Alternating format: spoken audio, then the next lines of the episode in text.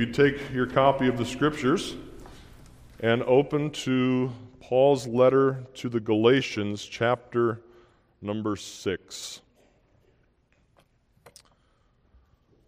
The song we just sang says, I will not boast in anything, no gifts, no power, no wisdom, but I will boast in Jesus Christ. Who likes it when someone boasts? Anyone besides yourself? Don't say you like it when you boast. So I was pulling up to a car at a stoplight a while back, and I saw a bumper sticker that I had not seen for a long time. My child is an honor roll student. Anybody in here have that bumper sticker? And then you've seen the other ones, my poodle is smarter than your honor roll student. In those moments, someone boasts in the accomplishment of the ones they love. Or how about you get on social media and you see someone says, just finished an 8-mile run in sub 7-minute time. Just keeping up the fitness trend. Hashtag would have been 6 minutes if it wasn't 25 below in Minnesota. And in that moment, someone boasts in their physical accomplishments. Or your coworker tells you yet another story in which they are the hero. No one likes a boaster. But you know what's funny about boasting? When we boast, it reveals what we value. You want to know what someone loves? You want to know what someone values? Listen to what they boast about. When they boast, they show what they love. They show what they treasure. They show what they value the most. They give us a glimpse to the deepest part of their hearts. For when they say, I did this, what are they also saying? Boasting's a funny thing. Boasting makes us exclusive, which is what we all want to be, right? I did this, implication meaning, you did not do what I did. I have this, you don't have what I have. Or I am this, you're not what I am. We never like it when people do that. And the reason we don't like it is because we want the spot that they're exalting themselves to. Oh, if there was only one thing that we could all boast in together. Oh, if there was only one thing that we could all say, we all have this, and none of us deserved it, and it cannot be taken away from us no matter what we do. Oh, for one thing like that. Galatians 6, verses 11 through 18. Listen to the Apostle Paul. See with what large letters I am writing to you with my own hand. Those who desire to make a good showing in the flesh try to compel you to be circumcised, simply so that they will not be persecuted for the cross of Christ. For those who are circumcised do not even keep the law themselves, but they desire to have you circumcised so that they may boast in your flesh. But may it never be that I would boast, except in the cross of our Lord Jesus Christ, through which the world has been crucified to me and I to the world. For neither is circumcision anything, nor uncircumcision, but a new creation. And those who will walk by this rule, peace and mercy be upon them and upon the Israel of God. From now on, let no one cause me trouble, for I bear on my body the brand marks of Jesus. The grace of our Lord Jesus Christ be with your spirit, brethren. Amen. I take the key phrase of this passage to be found in the first part of verse 14. Would you look at that again with me? But may it never be an incredibly strong negative statement. God forbid that I would boast except in the cross of our Lord Jesus Christ. I will not boast in myself or anything that I have done. I will boast in the cross of Christ, and that's what Paul invites us to do this evening. Boast in the cross of Jesus Christ. Now, what does the cross represent? To us, a couple thousand years after the cross, I think we've actually been desensitized to what the cross would have meant to the people who saw Paul write this or heard this read to them. Boast in the cross? In the crux? In the word that refined society dares not mention? Because of the associations to the worst of the worst and the horrific, graphic nature of death? You boast in the cross, Paul? Boasting in the cross is an unpopular thing, but it's the call here for a unified boast of all Christians to boast in the cross of Jesus Christ. That's what I would like to propose for you this evening. The unified boast of all Christians is the cross of Jesus Christ. I know you know that. I know you've heard that. I want to unpack this text for us this evening as we prepare our hearts and our minds for the Lord's Supper. The unified boast of all Christians is the cross of Jesus Christ. Why is that? I see at least three reasons why the unified boast of all Christians is the cross of Jesus Christ in this passage. Let me give you three. Number one, boast in the cross of Jesus Christ because the cross makes us a new creation. The cross makes us a new creation. Look at verse 15 with me again. Paul says, "For neither is circumcision anything, nor uncircumcision, but a new creation." Let me ask a question. When it comes to your relationship with your God, what do you bring to the table? What good did you accomplish to bring about this relationship? What counts in your performance? Do you have an inflated view of yourself? The passage in 1 Corinthians 4 comes to my mind where Paul had to ask the Corinthians this question. Who regards you, Corinthians, as superior? What do you have that you did not receive? And if you did receive it, why do you boast as if you had not received it? What counts in your relating to God? Well, Paul gives us something that doesn't count before he tells us what does count. Circumcision or uncircumcision, neither of those count when it comes to your relation with God.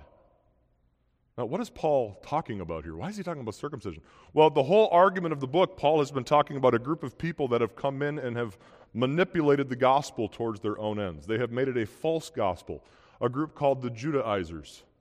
And when Paul would come in and plant a church and give the pure, unadulterated gospel, Jews would creep in and they would say, yeah, Jesus, he's a great guy. He did a great thing. You need to believe in Jesus. Paul, yeah, great guy, great preacher. Looks kind of funny, but he's a great preacher. Listen to him. But also you need to do this. Namely, you need to follow the law, especially be circumcised. This Judaizer mentality has been repackaged 100 or 1,000 ways since Christ. It is simply the gospel that says, Jesus, yes, plus fill in the blank. Paul is telling them here at the conclusion of his letter the import of what he is saying regarding the cross of Christ and the new creation. Look back at verse number 11. And you can just see the Apostle Paul here grabbing the pen from his amanuensis and saying, I got this next verse. See what large letters I'm writing to you with. Don't miss this, Galatians. He wants them to know how important these next words are. And he goes on to talk about the motivations in verses 12 and 13 of the Judaizers, those who would add to the gospel. When you add to the gospel, when you say Jesus plus, you devalue Jesus. When you say Jesus plus, you say Christ is not sufficient. And the Judaizers are emphasizing something else and therefore not emphasizing Christ at all. What are they motivated by? We don't have time to unpack verses 12 and 13, but if you just look at them quickly, it's pretty straightforward. What are the Judaizers motivated by? They're motivated by Christ plus the fear of man. They're motivated by Christ plus hypocritical legalism and Christ plus the pride of works. So Paul brings it back to the cross at the end of the book. If you're boasting in anything at all in addition to the cross, then you are not boasting in the cross at all. Circumcision nor uncircumcision, not worth boasting about, but a new creation. Have you been made new? Do you understand the importance of having to have been made new? Do you understand the deep depravity of your own soul? Do you understand that you cannot reform yourself, clean yourself up, dress yourself up to come to God, but God must make you a new creation? And how does God do that? He does it through the cross. Listen to what Paul says in 2 Corinthians 5, verse 17. Therefore, if anyone is in Christ, he is a new creature. The old is passed away. Behold, new things have come. Now, all these things are from God, who reconciled us to himself through Christ. Down in verse 21, God made Christ, who knew no sin, to be sin on our behalf, so that we might become the righteousness of God in Christ. Is that your testimony? No amount of family heritage or religious works will or can save you. Think of John 3, when Jesus tells one of the most religious men of the day these words, "You must be what? Born again. And do not marvel that I tell you, you must be born again. Nicodemus, you are corrupt down to the core of your soul. You must be born again. You must be made a new creation." We all desire to be clean. I'm sure many of us are haunted at the guilt of the past that we have. Do you have confidence that God has made you new in Christ Jesus? May today be the day where you cast your guilt and your burden of sin on Christ and let him make you new.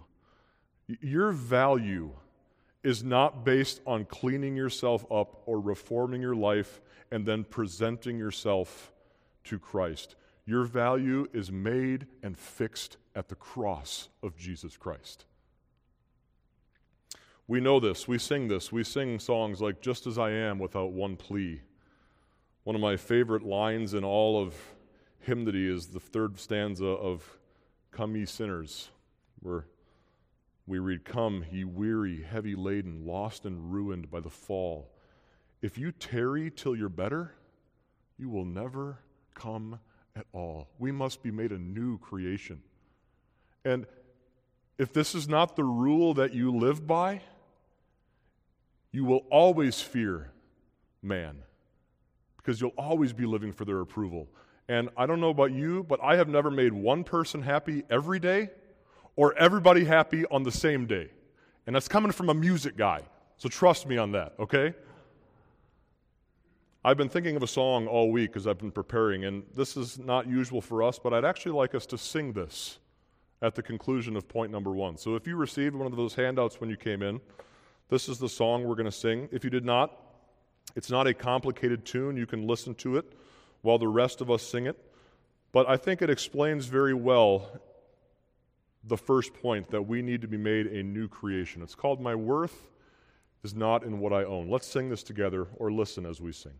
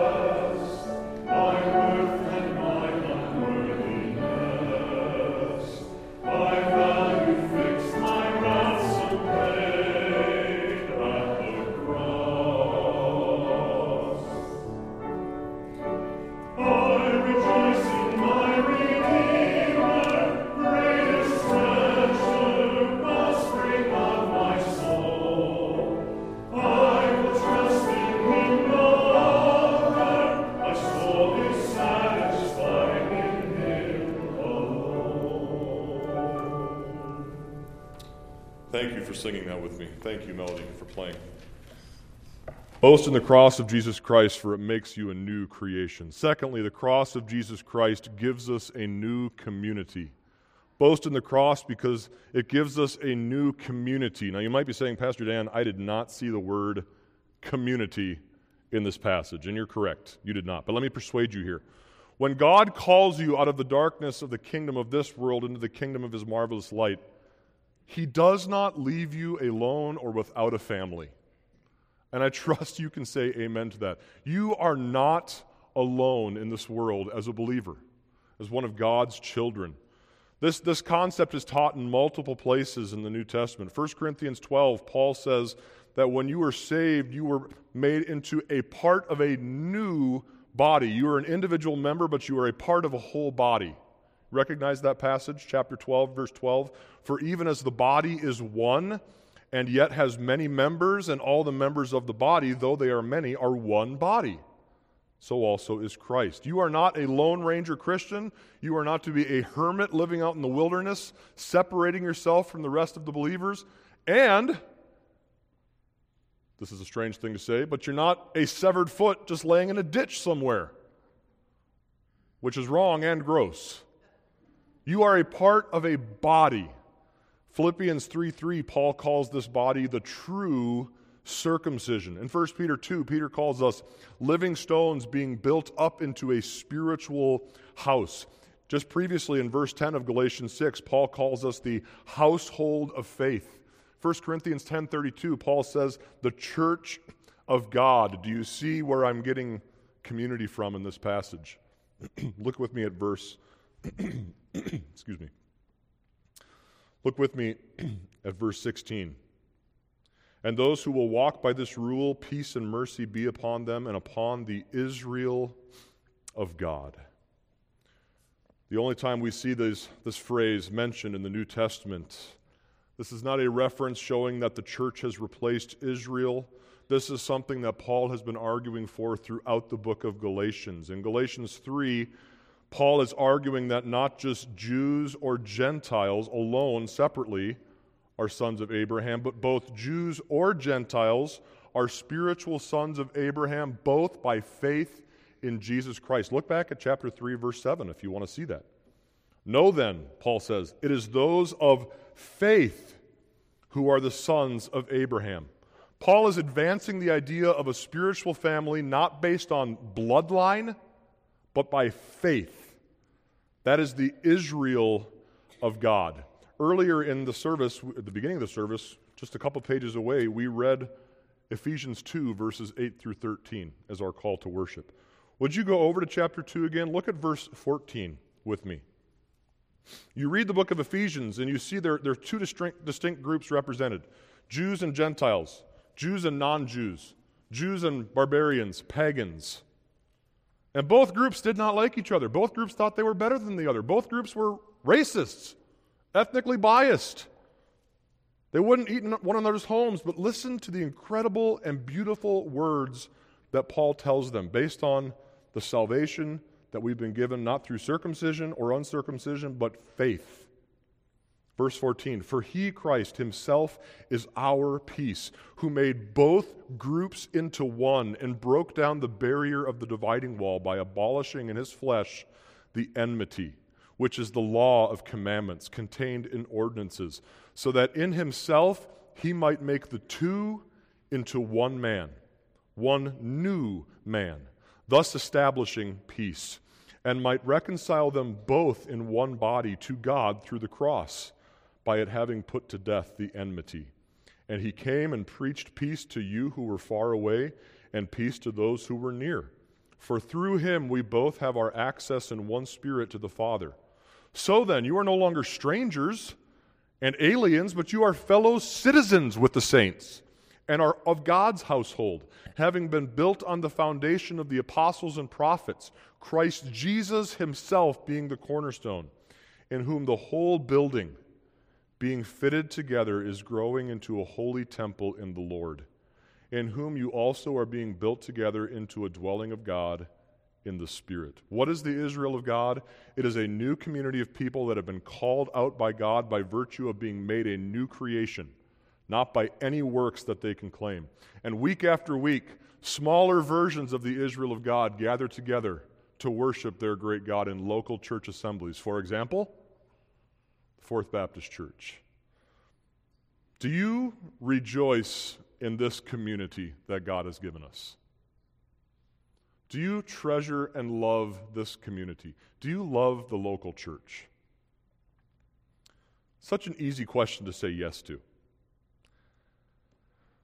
Are you nothing but a consumer within this community? Or do you invest in the community? I wonder what our first answer would be, and it wouldn't be wrong. And my heart as one of your pastors is not just for us to come every week and hear information and to be boasting in what we learn and know. But I wonder how many of us would say, if asked, why do you go to that church? Your first answer would be, because of the preaching. That wouldn't be a wrong answer. Because Pastor Matt, he's a preacher above all, well, maybe here, above all preachers.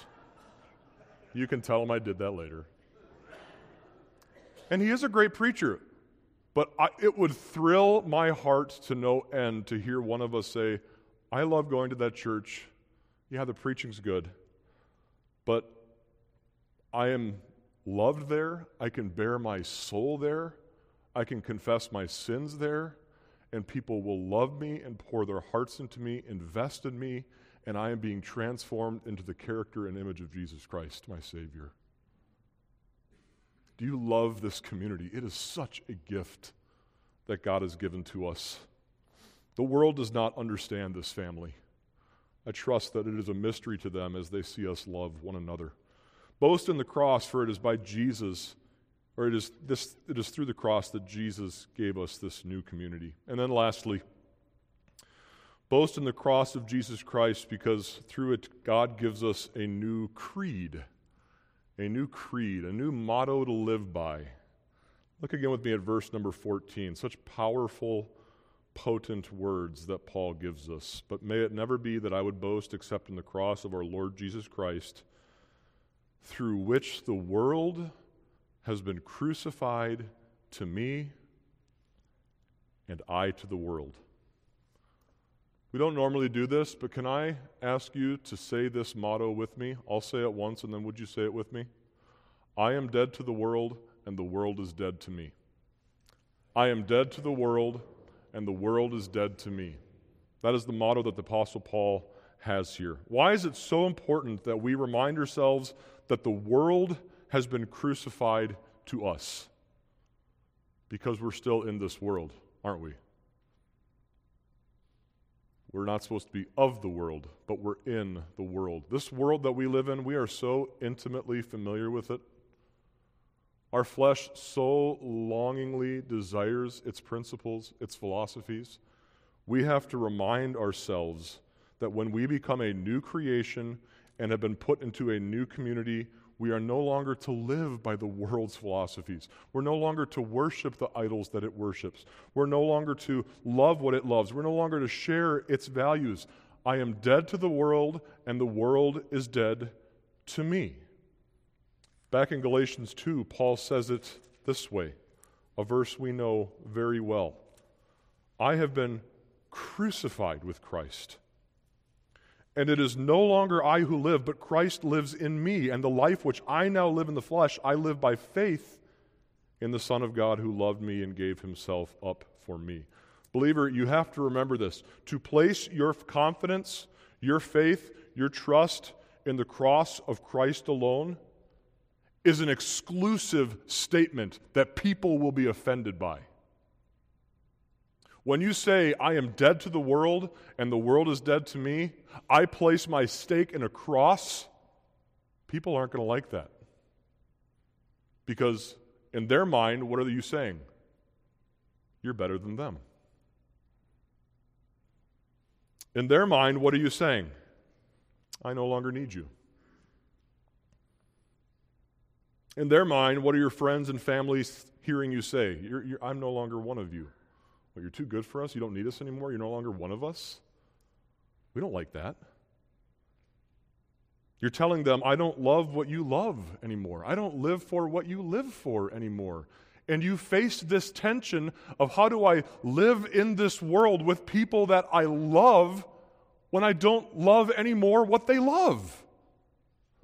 Is anybody facing that tension in this world? To the world, to your family, it's as if you've abandoned them. And in a sense, you have.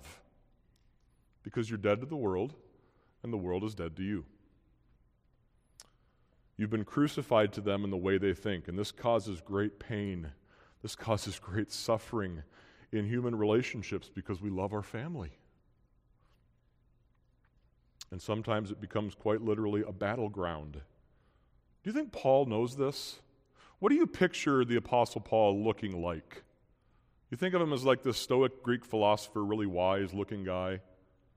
Or how do you picture the Apostle Paul walking into your town, starting to preach the gospel? I think of 2 Corinthians 11, where Paul speaks of his boasting in the flesh as making a point. What is a man who has been whipped 39 times, 5 different times, look like?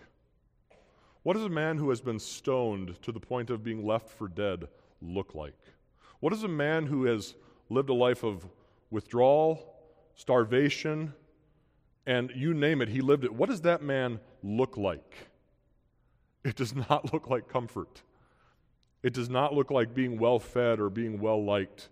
Paul says association with Christ will cost you something. It will cost you everything sometimes. And those who are connected to the community of Christ, those who have been made a new creation, they're not to be beautiful, they're not to be comfortable, they're not to be fat, they're not to be country club, they're to be not motivated by the acceptance of everyone else. They are to look like they bear the brand marks of their Savior. Stop talking to me, Paul says, about the marks of your flesh. Look at the brand marks I bear for my Savior. Stop talking to me about what you boast in. I boast in my Redeemer. And the stigmata that I literally have scarred into my body. I came across a poem as I was studying this week written by Amy Carmichael. That name probably sounds familiar to you. She was an Irish missionary to the orphans in India. She writes this poem called simply No Scar, which is a poem from the perspective of Christ and his followers to professing followers. Listen to this. Have you no scar? No hidden scar on foot or side or hand? I hear you sung as mighty in the land. I hear them hail your bright ascendant star, and have you no scar? Have you no wound? Yet I was wounded by the archers, spent, leaned against a tree to die, and rent by ravening beasts that compassed me. I swooned, and have you no wound? No wound? No scar? Yet as the master shall the servant be, and pierced are the feet that follow me, but yours are whole. Can he have followed far who bears no wound nor scar? Beloved, what do you do about Christ when it costs you something? Father, thank you for the privilege of knowing Christ. We boast in the cross, that sacred tree which is our identity, our value, our worth, because on it our Savior died. And through his death, Lord, we can be made a new creation. There is no other option. It's not Jesus plus, it's Jesus alone. And through being made a new creation, you have made us part of a new community that I trust we love, and we are growing to love more day by day, week by week, year after year. And Lord, you have given us a new creed to live by, which we have to remind ourselves of daily because, as the hymn writer says, the lights in this world, they dazzle us. And we run to them so quickly. But as we partake this evening as a unified body, remembering the death and resurrection and imminent return of our Savior, may we remember we are dead to the world, and the world is dead to us. For it's in Christ's name we pray. Amen.